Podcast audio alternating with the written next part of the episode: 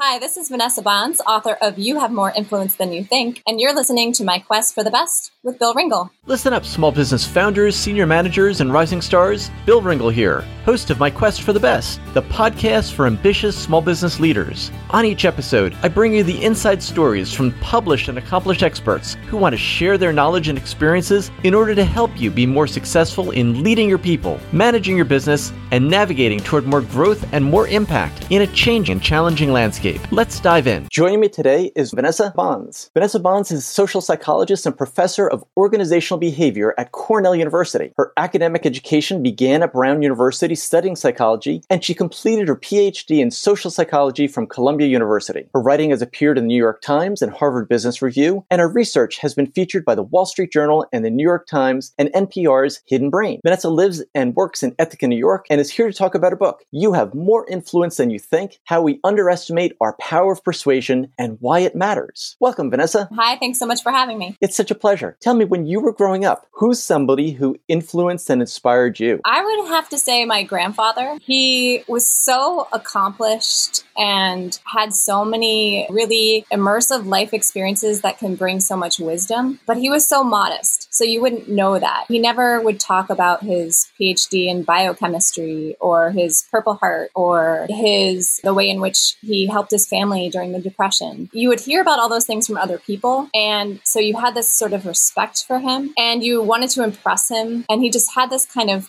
quiet, modest influence about him, which I always just thought was amazing. And it's funny because people often they have their person who influenced them and there's something that person said to them or some sort of wisdom they imparted. And he just wasn't the type of person to go around spouting his wisdom. But instead you just always had him in your head of would my grandfather like this choice I made? Or I can't wait to tell him about this. And so just by being a good listener and someone you wanted to impress, he had so much influence. Do you remember a time when you got to tell him some achievement of yours and how he responded? I think one of my biggest achievements when I was in high school was getting into Brown. My dad had never gone to college, and my mother went to a college that's no longer accredited, so nothing to write home about. And it seemed like such a long shot to get into an Ivy League school, but I was obsessed with getting into Brown for some reason. And I just felt like he would be so proud of me when it happened. And he was. I, that was basically all. He was just super proud. And again, it's this kind of silent, just he listened, he was happy, you felt good, but it's not like he said something and he had the exact right phrase, the thing that kind of made me feel like, ah, this was the right decision. It was just like, ah, I can tell he's proud in his quiet way. Yeah. And you knew that because he had a PhD, he really understood the magnitude of the accomplishment that you had achieved. It means so much when you say it to someone and they understand that this wasn't just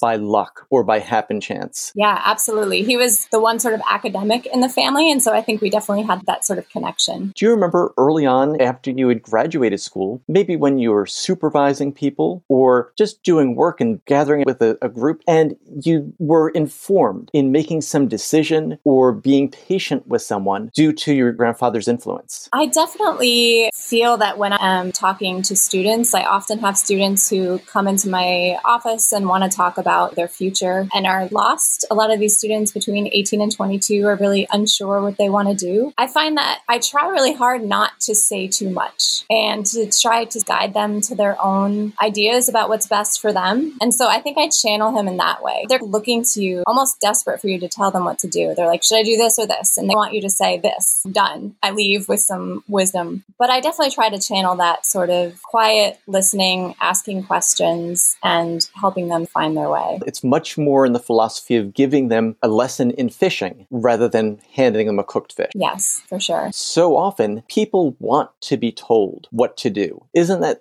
true generally?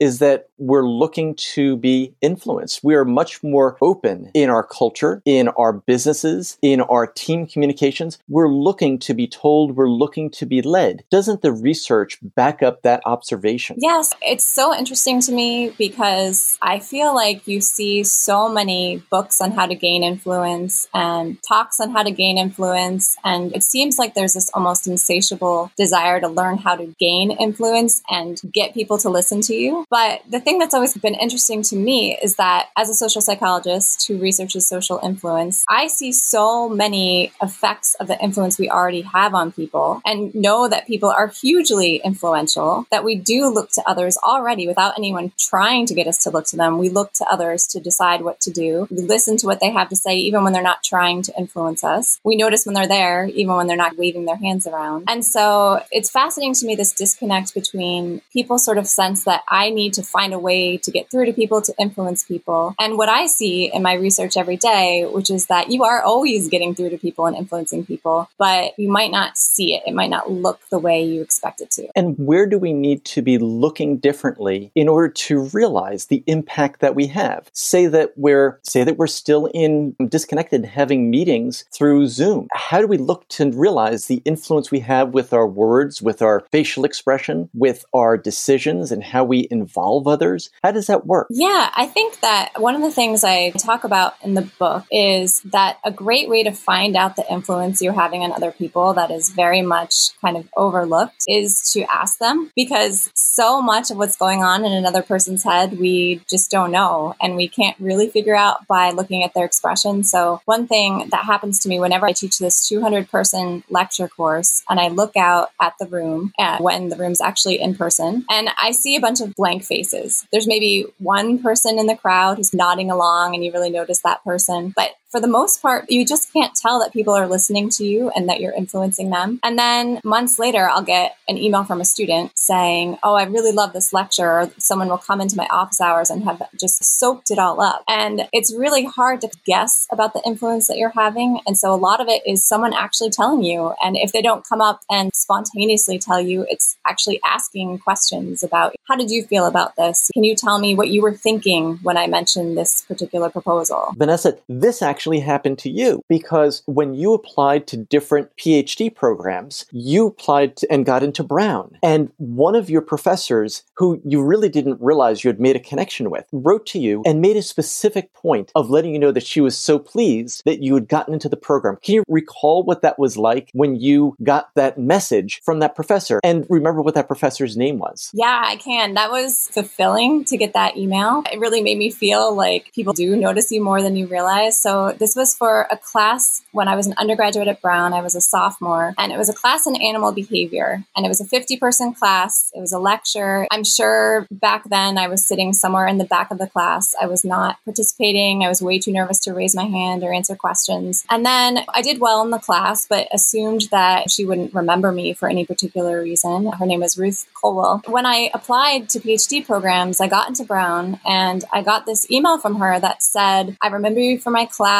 You were so wonderful. I'd be so thrilled if you came back and joined us back here at Brown. And I was just bowled over because I just assumed that she wouldn't remember me at all. And so that was, it, was very enlightening to realize that even when you're in the sea of faces in this audience, that person up at the front of the room can still see you and notice you and remember you. Now, as managers are leading groups through Zoom. And even as we get back to doing it around a conference table or some other work situation, what are ways that we can become even better at making a habit or a practice of recognizing people to build that connection, to let people know that you've heard them and want to let them know that their influence matters so that you have more of that connection. You build that feedback loop. Yeah, I think a lot of it is about expressing it clearly and directly, telling people after a call. I thought that was a really great point, and here's what it made me think about. I think a lot of times we think these things in our heads, and from the research that I do, I know that when we don't say them directly and explicitly, explicitly, people assume that no one heard them or that just ignore them or didn't think they made a very good point. And so the more we can be explicit in our praise or that we really heard somebody, the better. Now, your research, many of the experiments that you design and conduct on campus, people will say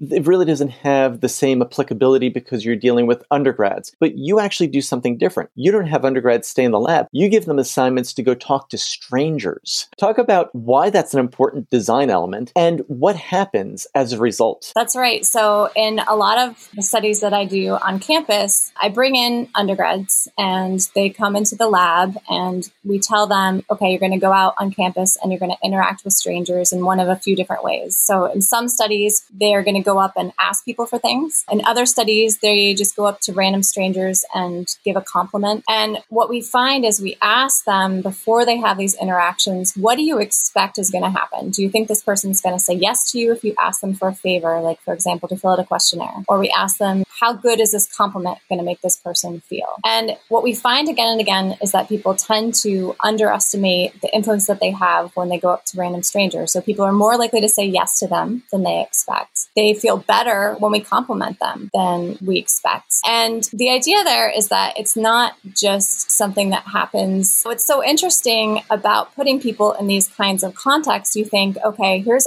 undergrads going asked out onto campus and just asking for sort of random requests or complimenting people in random ways. But in fact, when I talk to professionals, they say that they see these kinds of things all the time where they're so focused on this formal negotiation and they're really prepared for that and they don't underestimate their influence in that. They feel really powerful and confident and they get themselves ready for that. But there's so many of these more informal situations where, oh, I should have asked this person for a little extra help or I should have asked if that person would work with me on this deal. And these more informal sorts of cases are, they show up in our daily lives even as undergraduate. My gosh, I also remember from your book that 5,000 people a year die of choking in restaurants. I think that's probably a tempered number in 2020 when we weren't going to restaurants, but previously, 5,000 people a year. I think that, that they actually died of choking. It is hard to say what were they thinking if they died, but what I'm going to ask you is isn't there research that shows that they were too embarrassed to ask for help? Can you give some insight into how important it is to ask strangers for help in a situation like that? Yeah, this is a truly remarkable statistic. The issue is that people, when they feel themselves starting to choke and they're in front of other people, they stand up and start to leave the table to be alone because they're embarrassed. It really shows the power of embarrassment to the point where we're actually willing to sacrifice our own lives to avoid embarrassment. It's like the Jerry Seinfeld joke about how people would rather be in the coffin than giving the eulogy at a funeral. Like we'd rather not be embarrassed and get away from people than stay there, be embarrassed, and have someone actually help us. So it's this really fascinating sort of illustration of how strong our fear of embarrassment is, and also how strong it is specifically around asking, around asking people for help and showing our vulnerabilities. If asking is so important, how do we get better at it, Vanessa? Part of it is understanding that people are not judging us as negatively as we think. We have a lot of ideas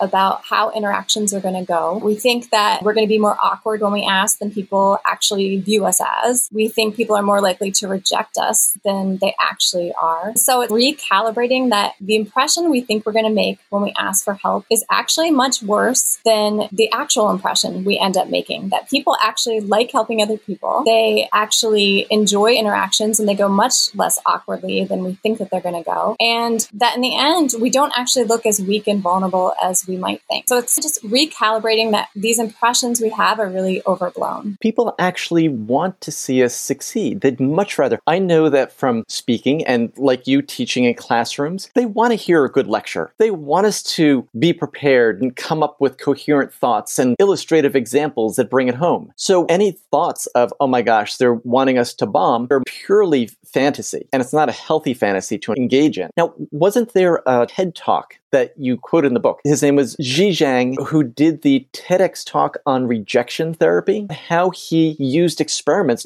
to desensitize himself to the obstacles to asking. So he talks about rejection therapy, which is basically forcing yourself to get rejected every day. It's been turned into a card game where basically you pull out a card and you're told to ask someone to do something ridiculous each day with the hopes that they will actually reject you. The funny thing is that in my studies, I was actually actually asked by a participant once if I was doing studies on rejection therapy because my studies are so similar to the kinds of things that he does. And we find that it's actually really hard to get rejected. And that's something that he found as well. And so the cards get more and more wacky, and you're asking random people to, for example, just dance with you down the street or to give you a compliment. In one, he asks a police officer if he can sit in his cop car. And another one, he asks if he can use the, the microphone at Costco. Just say an announcement. The funny thing is that in so many of these cases, his goal is to get rejected. Sometimes he does, but people are so kind when they do it. So when he asked this manager at Costco if he can use the microphone to make an announcement, he says, No, I'm sorry, I can't let you do that. But how about this? I'll buy you lunch in the house at Costco. So people are really, they want to help us. They don't like to reject other people. And so he finds that actually rejection is not as awful as he thought it was going to be. You can desensitize yourself to rejection using this kind of method. Also, that people are way kinder when they do reject you than you expect. The term for that that I recall was insinuation anxiety. So if we're looking to ask people for help and we have some obstacles in the way of that projection is really what's called insinuation anxiety. Is that term correct? So that is one of the terms. So my colleague Sunita Sah at the business school at Cornell uses that term. There's also more classic terms about protecting someone's face. But basically the idea of insinuation anxiety is pretty self-explanatory. We're worried, we have this anxiety about insinuating something negative about somebody else. So basically if someone asks us for something, so for example, if I go up to you and I say, Hey, can I borrow your phone? And you say no, what does that say about me? You're insinuating something like, I don't trust you to give my phone back or you're going to do something weird with it, or I don't really like you. There's so many ways in which that interaction could insinuate something negative about the person doing the asking. And we hate doing that. We really hate embarrassing people and making things awkward. And so we just go along and say yes to requests, even when we don't really want to. It's actually on the person who's being asked the request who will more likely comply rather than create this anxiety by refusing the request. That's right. Yeah. That's important. And when you're wanting to say yes, it should be an easy yes. And when you want to say no, it should be something you say no for. I just want to encourage everyone listening to experiment and take maybe two steps beyond your comfort zone so that you're asking more and finding out rather than staying in this gray area of never knowing and not getting the help you need. Yeah. You have research that supports the benefit of just putting yourself out there and asking a little bit more than you're comfortable asking. Definitely find that you are more likely to get yeses than you think. So if you put yourself out there, for example, we worked with uh, Team in Training, which is a program at the Leukemia and Lymphoma Society where people basically train to run a race and they go up to people and they ask for donations for a race sponsorship. What we found when we worked with them is that people thought that it was going to be a lot harder to raise the funds they needed to run a race than it actually was. And so when they actually did this, they went out and they asked people, they had a much easier time of raising the donations they needed to raise than they actually expected. On the flip side of all this, of course, is that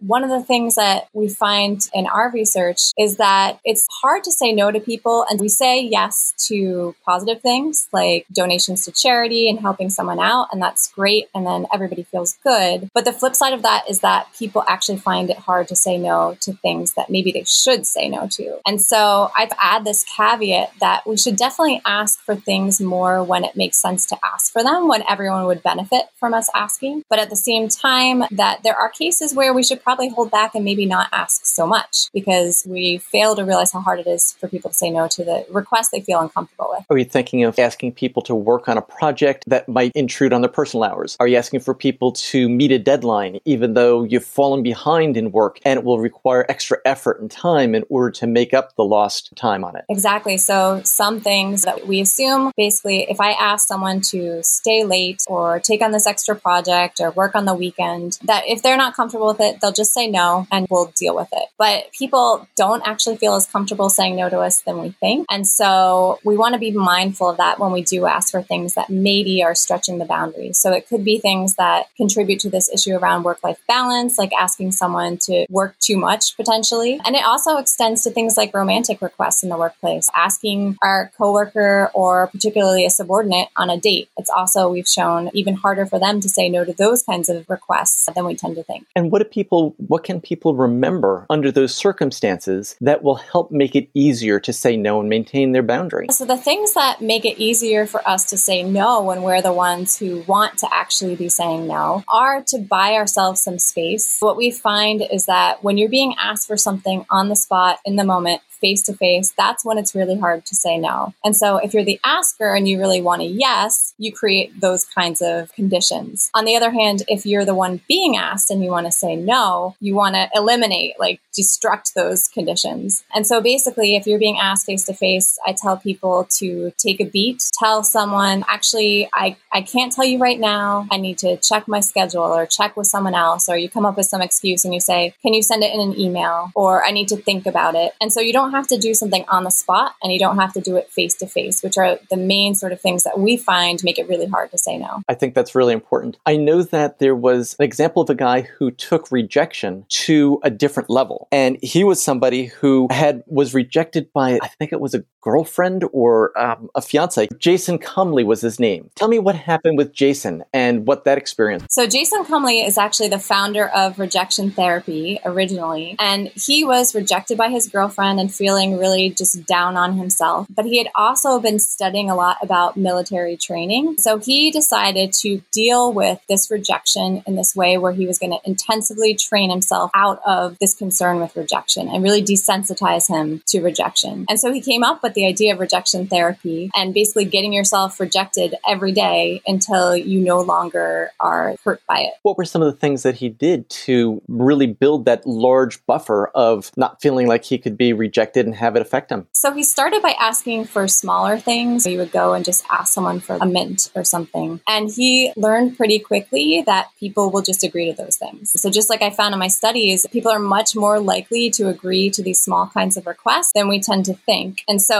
he wasn't getting anywhere by trying to get rejected by asking for little things. And so he had to come up with these kind of wacky, different kinds of requests. And so he came up with requests like asking a waitress to dance with him at a restaurant and things asking a stranger on the street to race him down the street suddenly. Just silly things that people presumably would feel comfortable saying no to him about. But in fact, he even found with those things that people were saying yes. One of the takeaways from that, I think, is that people can have their request rejected without feeling rejected. Isn't that really what he was after was to push that boundary so he had that experience and could ask things and let the response to them not affect his self-esteem. Exactly. So rejection tends to be so fraught because we take it really personally and it's that makes it fraught on both sides. It is really painful to be rejected. It's also really painful to reject someone, which is really fascinating. And part of it is that both parties are assuming this rejection means something it doesn't, right? If someone rejects me, they reject me and not this just small specific request I just asked. If I'm rejecting someone, I worry they're going to think I reject them and not just the small specific request. So part of it was realizing that separating out the request from the person that I can be rejected for this thing, but it doesn't mean that person is rejecting me specifically. Or that you could ask again or change the way that you're asking in order to keep that dialogue going. Yeah. So we have some studies showing that people think that if they've been rejected once, that if they went back to that same individual and asked them again for something else, that they're likely to reject them again. Because we assume that, oh, that person did reject me, or there's something about that person, they're not a very helpful person. When in fact, more often than not, people are rejecting a very specific request at a very specific time. And so what we find is that when we ask people to go and ask someone for something, they're rejected, and then we say, okay, will that person say yes or no to this follow up request? People assume they'll say no, but in fact, people are more likely likely to say yes to the follow up request because they feel so bad for saying no the first time. So we have this real miscalibration about asking people more than once for something. And I think that the whole overgeneralization of what a rejection means is something that everyone can learn from in their own experiences as we go about asking for things day to day. So I have a request for you. Are you ready for the My Quest for the Best lightning round? Absolutely. Oh, I feel so good. I think that's probably part of it is to not amplify it and say that it feels good, as well as not to amplify it and say I feel bad about it. But I love going into the lightning round and we'd probably do it anyway. How could I say no anyway, right? Vanessa, at the beginning of the interview, about someone who influenced you growing up, and you talked about your grandfather and how, despite his accomplishments, he was an incredibly humble person. When you were a teenager, Vanessa, what's a song that you loved? So a song. So I'm gonna I'm gonna expand it a little to early 20s. So I loved the Velvet Underground's I Found a Reason. And I loved this line that they had that was, I do believe if you don't like things, you leave. I was was perpetually someone who would never give up on anything, like an overachiever who never knew when it was time to just let go, quit the team, find something else. That song got me to quit my first job, which was not a good fit. And I kept listening to that lyric over and over. Wow, that's powerful. Did you play a sport in high school or college? I did. I played many sports in high school. I played basketball, softball, and field hockey. And then I played field hockey in college. That's great, as if it wasn't challenging enough at Brown. So, your mission is to help people understand that we have more influence than we realize. If someone's listening to just this part of the interview, what is a tip or an insight that you could share that'll help convince people to a much higher degree that we do have more influence than we realize? I would say just realize this that if you ask someone for something, they're more likely to say yes than you think. If you say something nice to someone, it's likely to mean more than you think it's going to mean. That in most cases, whatever you're going to say to somebody else is going to land harder than you actually expect it to. In writing this book, what was the most difficult thing that you encountered that you needed to ask other people for? I wrote this book during the pandemic, and I had a two year old and a six year old at home with me. There was a lot of asking my spouse for help with the kids. And that was, yeah, there's a lot of trading off with childcare. Robert Cialdini is someone who also influenced your book and helped you because you had contact with him. What's an insight that you gained from interacting with him that you've come to really appreciate and value highly yourself? So, Bob differentiates between these two types of norms that influence people. One is prescriptive norms. So, that's what we know we should do in a situation. So, there's a sign that says don't litter, right? The other is descriptive norms. And that's what people actually do in a situation. And that's all the litter on the ground around that sign that says don't litter. And what he shows is that we are, if even if we know we're not supposed to litter, if we know we're not supposed to do something, if we see that everybody else is doing that, that we're going to follow along and just do that. We care more about that descriptive norm. And the thing that has really resonated with me in the book is that we create those descriptive norms ourselves. We are part of that descriptive norm. So when we litter next to a sign that says don't litter, that's influencing so many other people more than we might realize. That's a powerful lesson for people to remember is how we influence our own descriptive norms by how we treat our environment. What would you say is the best $100 purchase that you've made in the last six months? So I'm a big person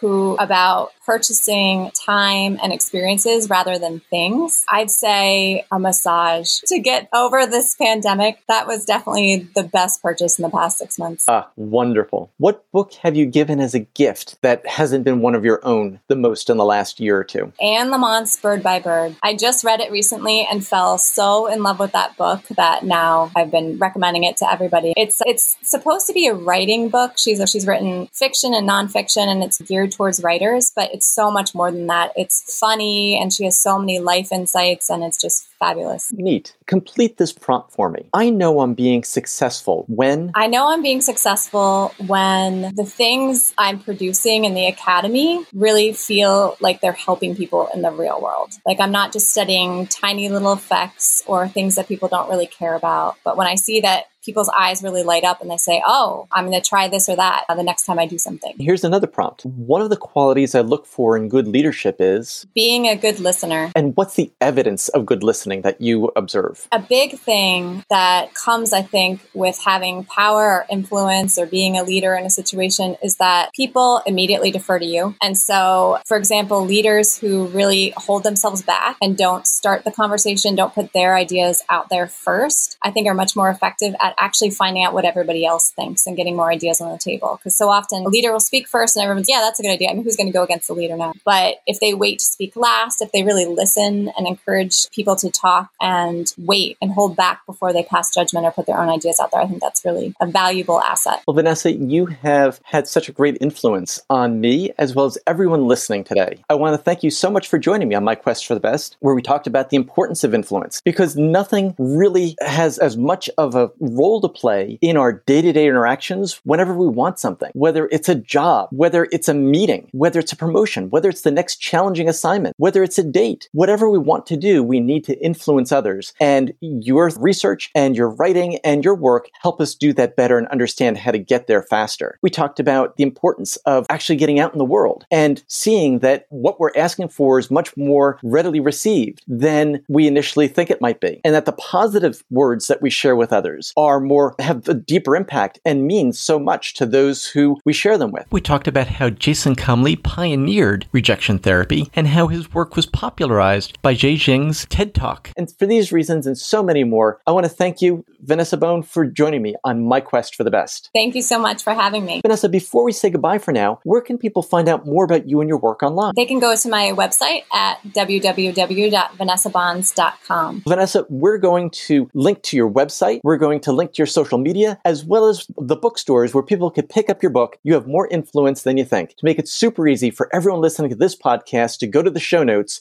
and continue to follow and learn from you. Vanessa Bohns, author of You Have More Influence Than You Think, I want to thank you again for joining me on my quest for the best. Yeah, absolutely. Thank you so much. Hi, this is Bill, and I hope you've enjoyed this podcast interview on my quest for the best. Be sure to subscribe on Apple Podcasts, Google Play, Stitcher, or your favorite app so you never miss an episode full of stories, tips, and insights for the ambitious small business leader. Now, I have a quick request for you. Please go to Apple Podcasts and iTunes and give us a rating and review.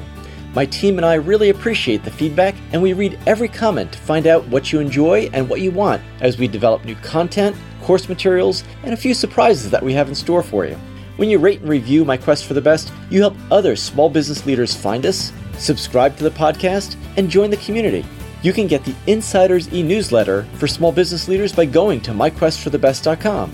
We have chosen a challenging path to make a living and make a difference in the world, and I believe it's important to share top notch resources with each other, which is why you'll find new episodes from top thought leaders and small business experts on My Quest for the Best each week. Thanks for listening and being part of the community. See you on the next episode.